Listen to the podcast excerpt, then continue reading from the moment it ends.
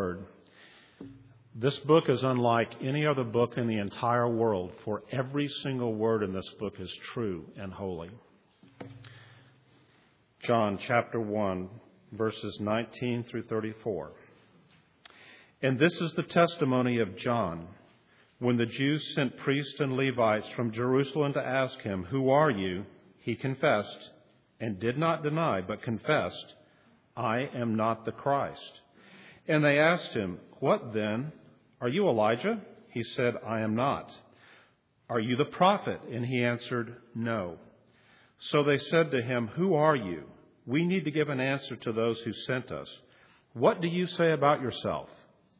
He said, I am the voice of one crying out in the wilderness, Make straight the way of the Lord, as the prophet Isaiah said. Now they had been sent from the Pharisees. They asked him, Then why are you baptizing if you are neither the Christ, nor Elijah, nor the prophet? John answered them, I baptize with water, but among you stands one you do not know even he who comes after me, the strap of whose sandal I am not worthy to untie. These things took place in Bethany, across the Jordan where John was baptizing. The next day he saw Jesus coming toward him and said, Behold the Lamb of God who takes away the sin of the world. This is he of whom I said, After me comes a man who ranks before me, because he was before me. I myself did not know him, but for this purpose I came baptizing with water, that he might be revealed to Israel. And John bore witness. I saw the Spirit descend from heaven like a dove, and it remained on him. I myself did not know him, but he who sent me to baptize with water said to me, He on whom you see the Spirit descend and remain, this is he who baptizes with the Holy Spirit. And I have seen and have borne witness that this is the Son of God.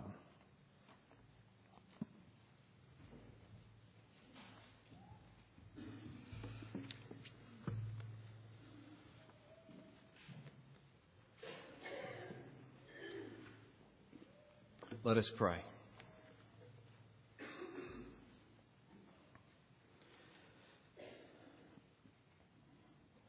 O oh, gracious Lord, we, we thank you for your grace to us and giving yourself so freely to us in death. And your resurrection was for us. Your ascension is for us. Your intercession at the right hand is for us. Your reign is for us. Your coming is for us. Lord, we stand amazed when you yourself paint the picture and challenge the limits of our understanding when he spoke to the disciples and said that who is the greater, the one who waits at the table, the one who sits at the table? And yet you said in eternity, you will be the one who waits on us. Lord, you're demonstrating that your greatness is that you always have resources for your people who have no resources. And in that sense, you serve our needs, for we are needy and we have nothing of ourselves. And in your limitless love, you constantly pour out goodness for us, needy sinners. and this will be forever and ever. Forever, you will reveal the limitless kindness of God to us, and therefore glorify your great name. Oh Lord, we pray that we, all the more this morning, will find in you all that we need every day, all that we seek in the end every day, the one for whom we are living in every single thing we do.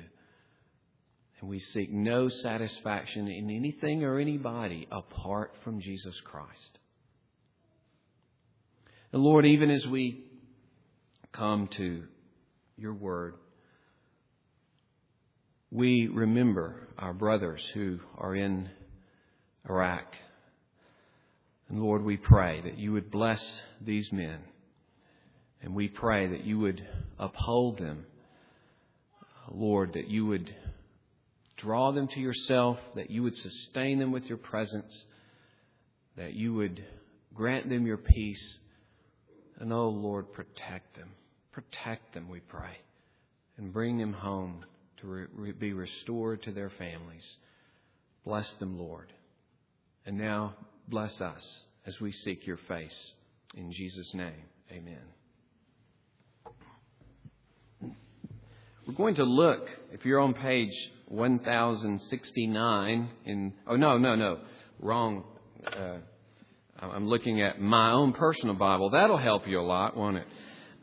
um, but back where we were in, in John chapter 1, uh, if you want to take the Bible that you have in the pew there, uh, 886, we're going to look at verse 29.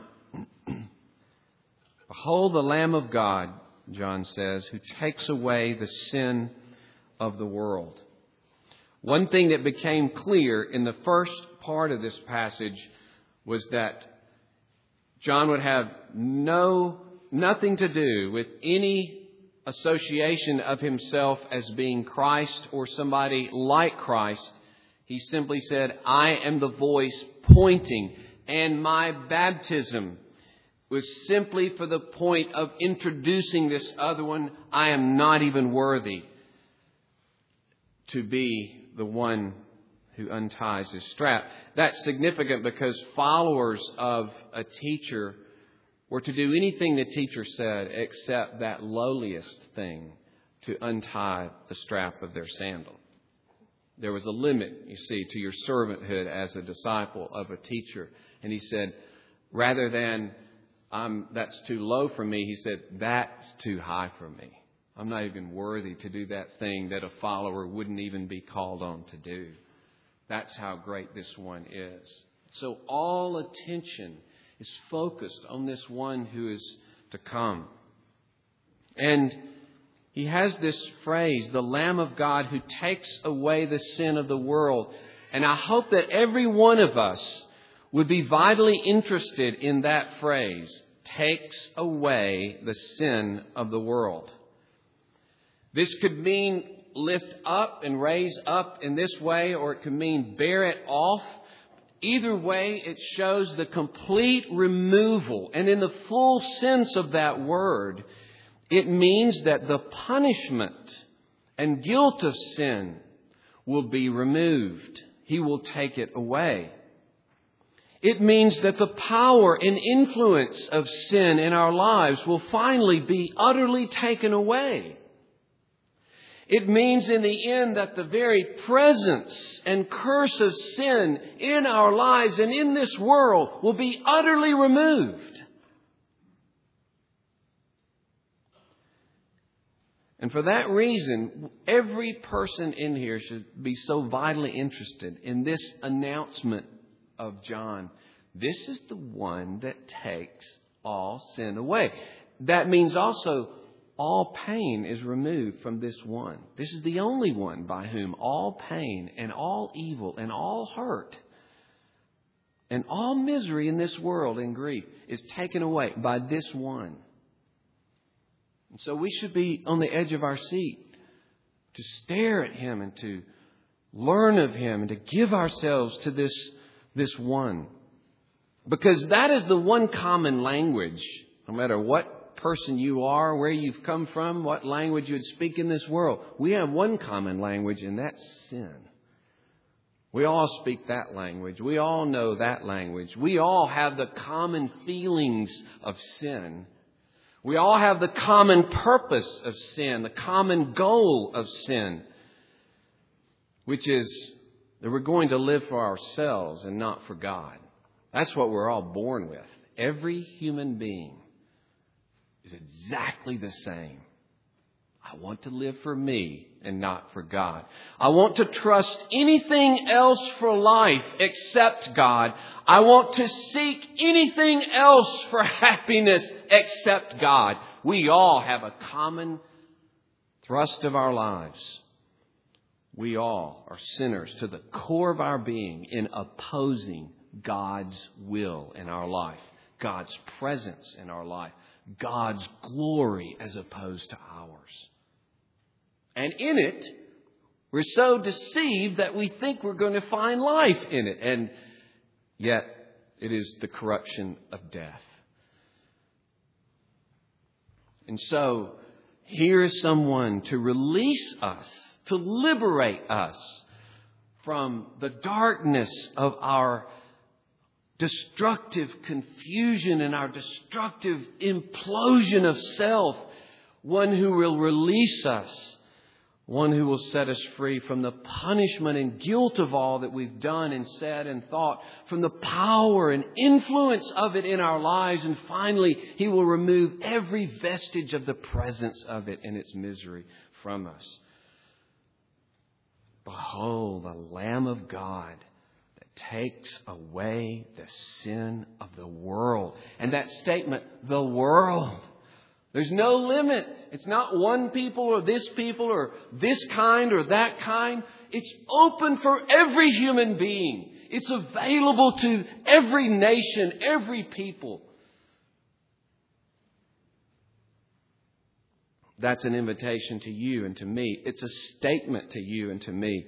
This is for you. Now, I'm going to explore, in terms of this statement, the Lamb of God, an aspect of it that is probably not foremost in our minds. But it may have been, and probably was, foremost in John's mind as he spoke it. And I think it's important that we pull the threads apart and explore this glorious aspect of His being the Lamb of God. And then next week, probably get to what we more think of when we hear that phrase, Lamb of God, because we think automatically Lamb of God who dies in the place of sinners, bearing our punishment and taking away that punishment for sin. And so He is. And so we think the ultimate meaning of this passage is that, and that John the Evangelist certainly means it to be that. We have to remember, though, that as was with Caiaphas later in John, who made a grand pronouncement about the Lord Jesus, that Caiaphas, even in that position as the chief priest who was m- making pronouncements within the framework of Judaism, John uses that as a accurate pronouncement and declaration of Christ that meant far more than Caiaphas understood it to mean. Or you think of the sign that was put over Jesus and what was intended by the Romans who put it there. That he's the king of the Jews. And even the Jewish leaders said, no, no, he said he was the king. Don't put that up there. And yet, in God's providence, the declaration was there. He is King of the Jews and no more glorious king than here as the suffering one, though the Jews themselves at that point hardly recognized that.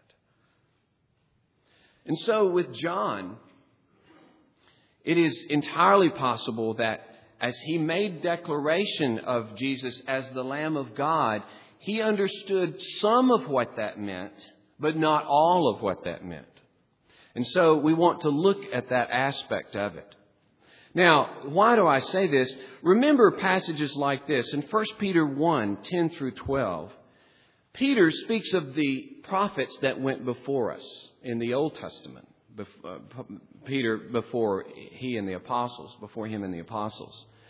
And he said that they sought in their own prophecies, prophecies that contain the sufferings and the, and the glories to follow of the Messiah they searched to see when these things would occur and what kind of person could be spoken of in these prophecies. Now you see then that the prophets became students of their own prophecies because these were given to them by God. And so they became students trying to explore all the meaning of the very things that they declared. And Peter says this is what happened, and they realized that they were even speaking for future generations. That these things were going to open up more fully and be fulfilled in future generations and be understood in future generations where they wouldn't have an understanding. And that indeed has happened. Now we go to Old Testament prophecies with an understanding of them that they themselves couldn't have had because we've seen God come in the flesh. And that revelation breaks back into the Old Testament to light up all of the details and features where Christ was found in the Old Testament. Think also in Ephesians chapter 3, where Paul, in speaking of the prophets that went before, or the, the uh, ones who spoke the word in the past, he says this when you read this, of what we write, you can perceive my insight into the mystery of Christ, which was not made known to the sons of men in other generations, as it has now been revealed to his holy apostles and prophets by the Spirit. And so there are many aspects that remain mysteries to the prophets in the Old Testament. And John is considered one of those Old Testament prophets, as Jesus himself says. He says, Greater in the kingdom of God is the least than even this greatest of prophets, John the Baptist, to emphasize how glorious is the revelation and unveiling of the New Testament, of, of Christ, that even the greatest of those, John, uh, did not understand what we will understand in Christ. So, for these reasons, I think it's appropriate that we can say there are certain aspects of the Lamb of God that even John did not fully realize. Did John fully realize that this was none other than the Son of God who would actually die in the place of sinners? Well, let's look at a few aspects of John's uh, proclamation to give us some context of what he may have meant. And I, am hoping that there's going to be a, a new understanding, a fuller, richer understanding of this phrase, the Lamb of God, as a result. So I'm not trying to hide anything or, or cut back. I'm trying to show how glorious and rich this concept is of the Lamb of God. First of all, you recall that John spoke in the Gospels of the great power and judgment of the Lord Jesus Christ. And let me read, and if you'd like to turn there, you can, in uh, Luke chapter 3. Luke chapter 3, this is in the book right before John, if you're unfamiliar.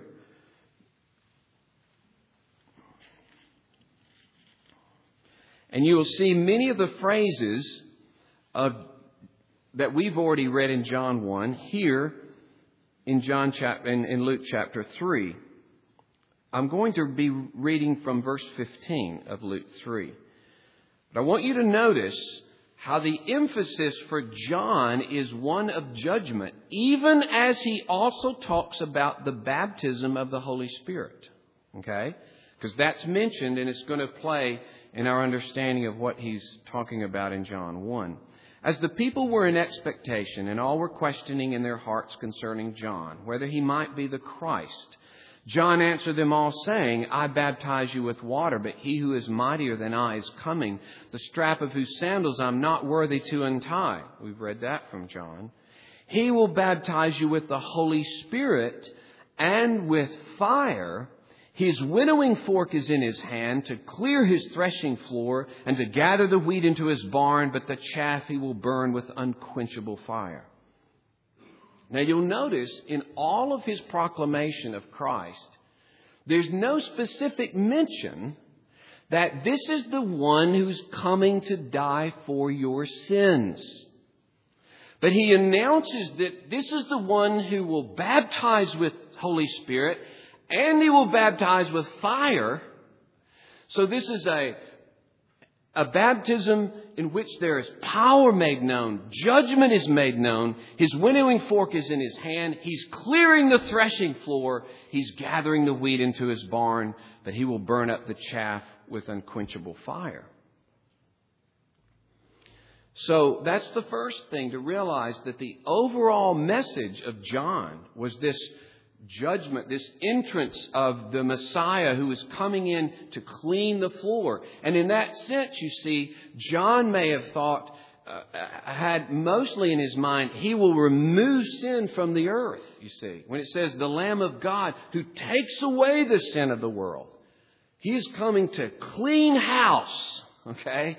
He's the mighty Lamb who is coming to clean house. He's going to pour out His Spirit. And He's going to pour out fire. Secondly, we have not only the general tone of what John preached, but we have John's questioning of Jesus in Matthew 11 and in Luke 7. In those two passages, John is in prison and he sends a message by two of his followers to Jesus. And the question is, are you the Messiah or should we be looking for another one? Are you the coming one or is it another one? And it's rather odd because it comes after he hears of the miracles of Christ. And you think, duh. I mean, you and I do. We think, well, John, of course he's, he's manifesting miracles. Who do you think this would be manifesting such miracles? Pouring forth such mercy as he is. How could you question that? But that tells us something about John's conception of the coming of Messiah. There's more mercy here, more goodness and grace being poured out. And here's John himself in prison, and it doesn't look like he's going to get out. So, in terms of the winnowing, in terms of fire, in terms of sin being removed from the earth, and the wicked being judged, and the righteous being upheld, this doesn't look right, John's thinking. This isn't exactly what I was thinking. And are you the Messiah or are you not? But this again reinforces the fact that even the miracles of mercy were sh- shaking John. They were rattling his cage a bit as terms of Messiah. Much more so, perhaps, the mercy of actually dying in the place of sinners.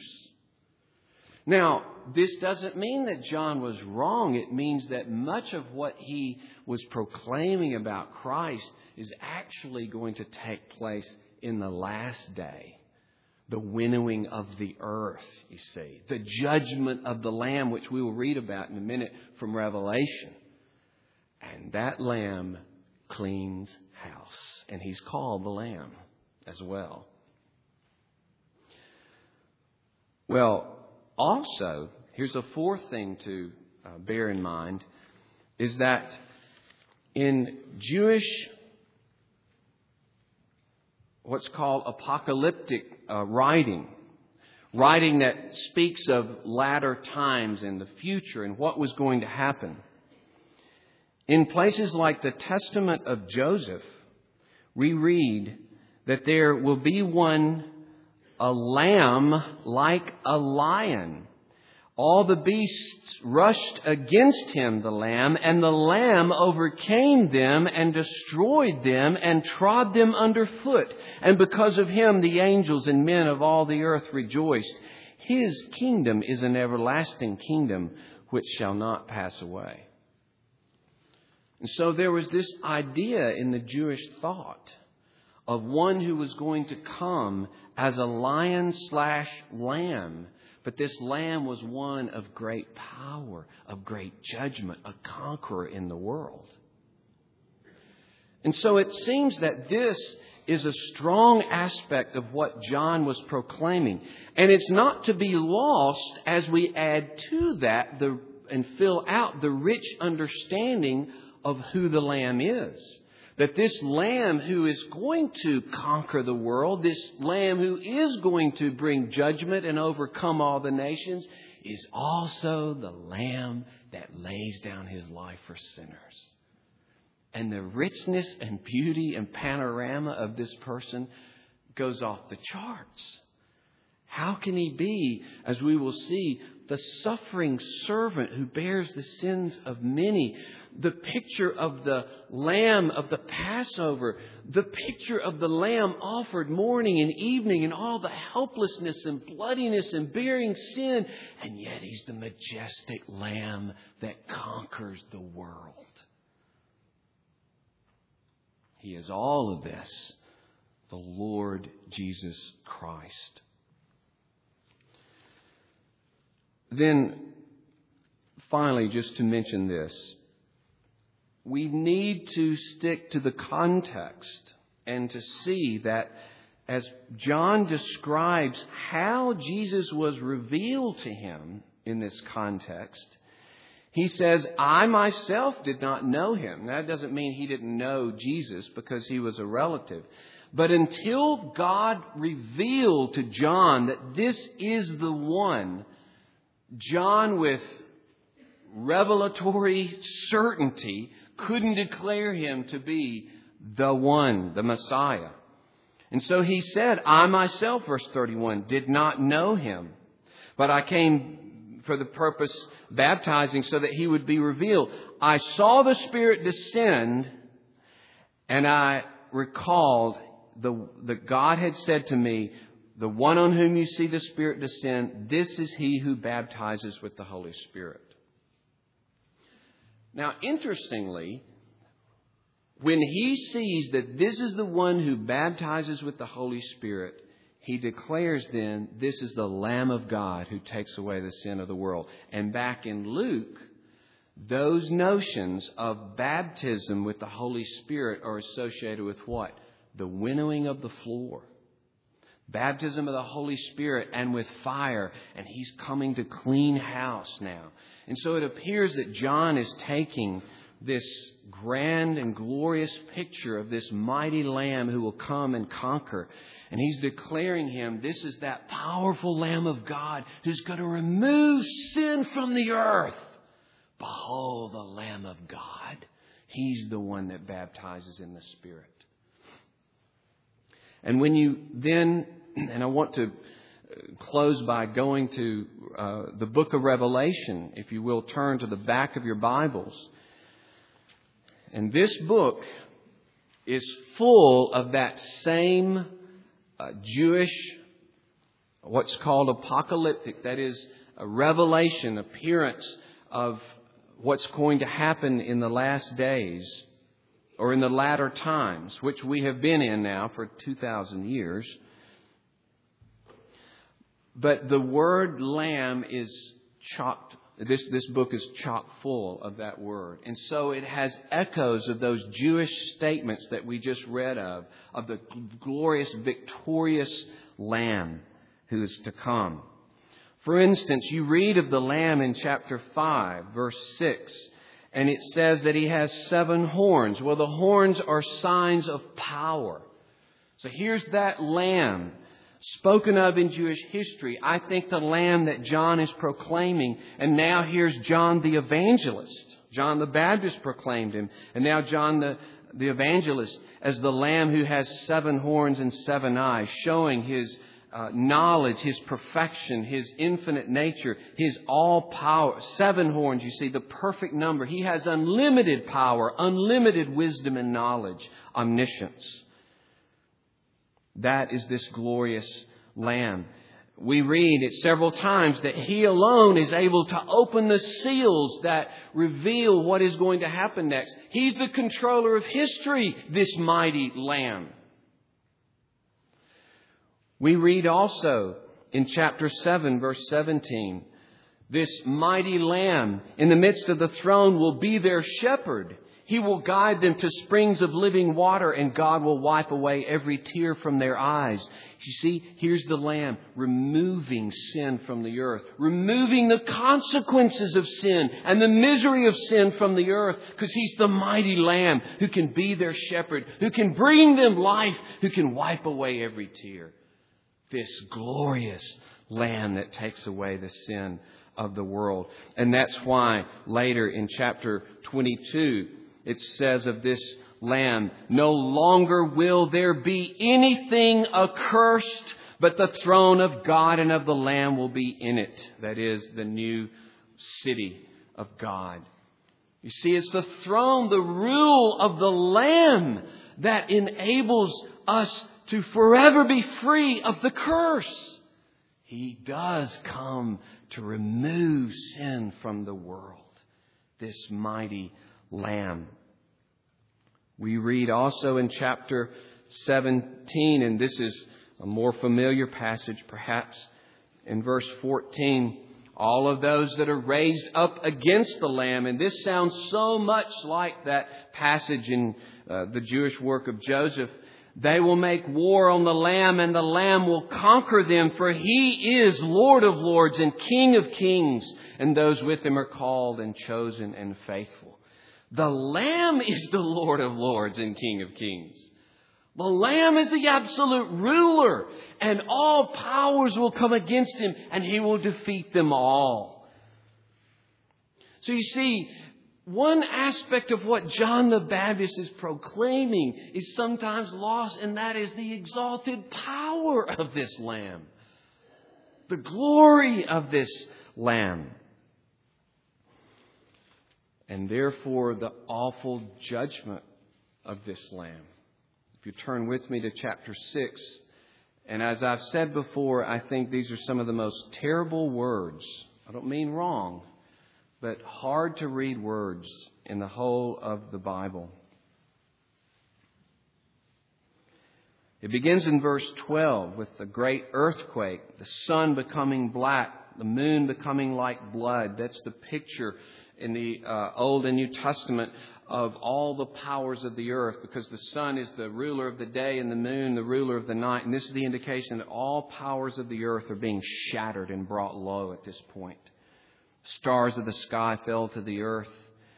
Then the sky vanished like a scroll. Every mountain and island was removed. Verse 15 The kings of the earth and the great ones and the generals and the rich and the powerful and then everyone slave and free hid themselves in the caves and among the rocks of the mountains, calling to the mountains and rocks, Fall on us and hide us from the face of him who is seated on the throne and from the wrath of the Lamb. For the great day of their wrath has come, and who can stand? That sounds like John the Baptist's lamb who's coming to winnow, to come to burn up the chaff. And here's the lamb manifesting himself in his great power in that final day. And as I believe Revelation is told in a sequence of six or seven uh, full histories of the world, and it goes back and tells that history again and again, and each time it unveils the judgment upon the wicked and the salvation of the righteous to give comfort to people in every age. And in chapter 14, verse 10, it says, Of the beast and all those who receive the mark he will drink the wine of God's wrath, poured full strength into the cup of his anger, and he will be tormented with fire and sulfur in the presence of the holy angels and in the presence of the Lamb. Specifically points that out. In the presence of the Lamb. And in the context of the New Testament, what is so terrible and frightening about this is the Lamb is the only one who can save you. The Lamb is the only one who can wash you free of your sin and rescue you from your sin. And if you reject the Lamb, and if He now is coming to judge you, who will save you? What will save you? Crying out to be hidden from wrath. Can you imagine crush me, I would rather be crushed and obliterated by the mountains than to face the wrath of the Lamb. I, I can't conceive of the horror. And the horror of knowing that this one whom I refused now has become my judge, and there is no hope when the Lamb comes to judge.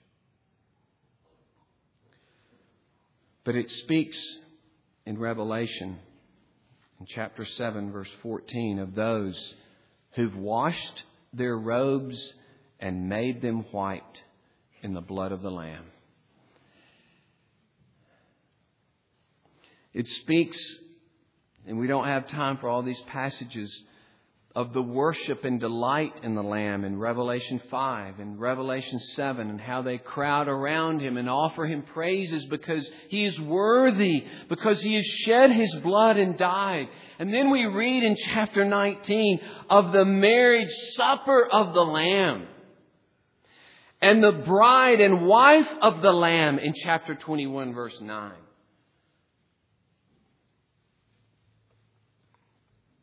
Do you see that you can be the bride and wife of this glorious Lamb and have Him remove every vestige finally of sin from your life?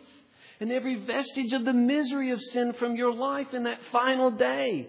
And progressively through your life to be made more and more like Him, giving yourself in love to other people and giving yourself more and more freely to God and finding what you were made for to live for God. He will be your Savior now. Right now. And you can be one of those who is washed his robes in the blood of the Lamb. You can be white now. You don't have to wait another second. You don't have to work it out. You don't have to. Right now, you can have all of your sins forgiven because he is the Lamb who died for sinners. I urge you. We began in Psalm 15 with those who worship idols. And the sad thing when idols have your heart, and that is anything but God, then you gradually conform to your idol and the destruction and corruption, the staleness and the sterility of it and the deadliness of it. And the great tragedy that you could have had the Lamb. And He offers Himself to you. Will you not say, Oh Lord Jesus, Mighty Lamb of God, I give myself to you afresh. Or perhaps I give myself to you for the first time. Lord, I know I've never really trusted you. I've never put my life in your hands and said, Lord, rescue me. Save me from my love of sin. Save me from all the guilt of my sin. Make me clean. Change me. And Lord, keep me until that final day when I will be completely delivered and be where the water of life pours forever. Let us pray.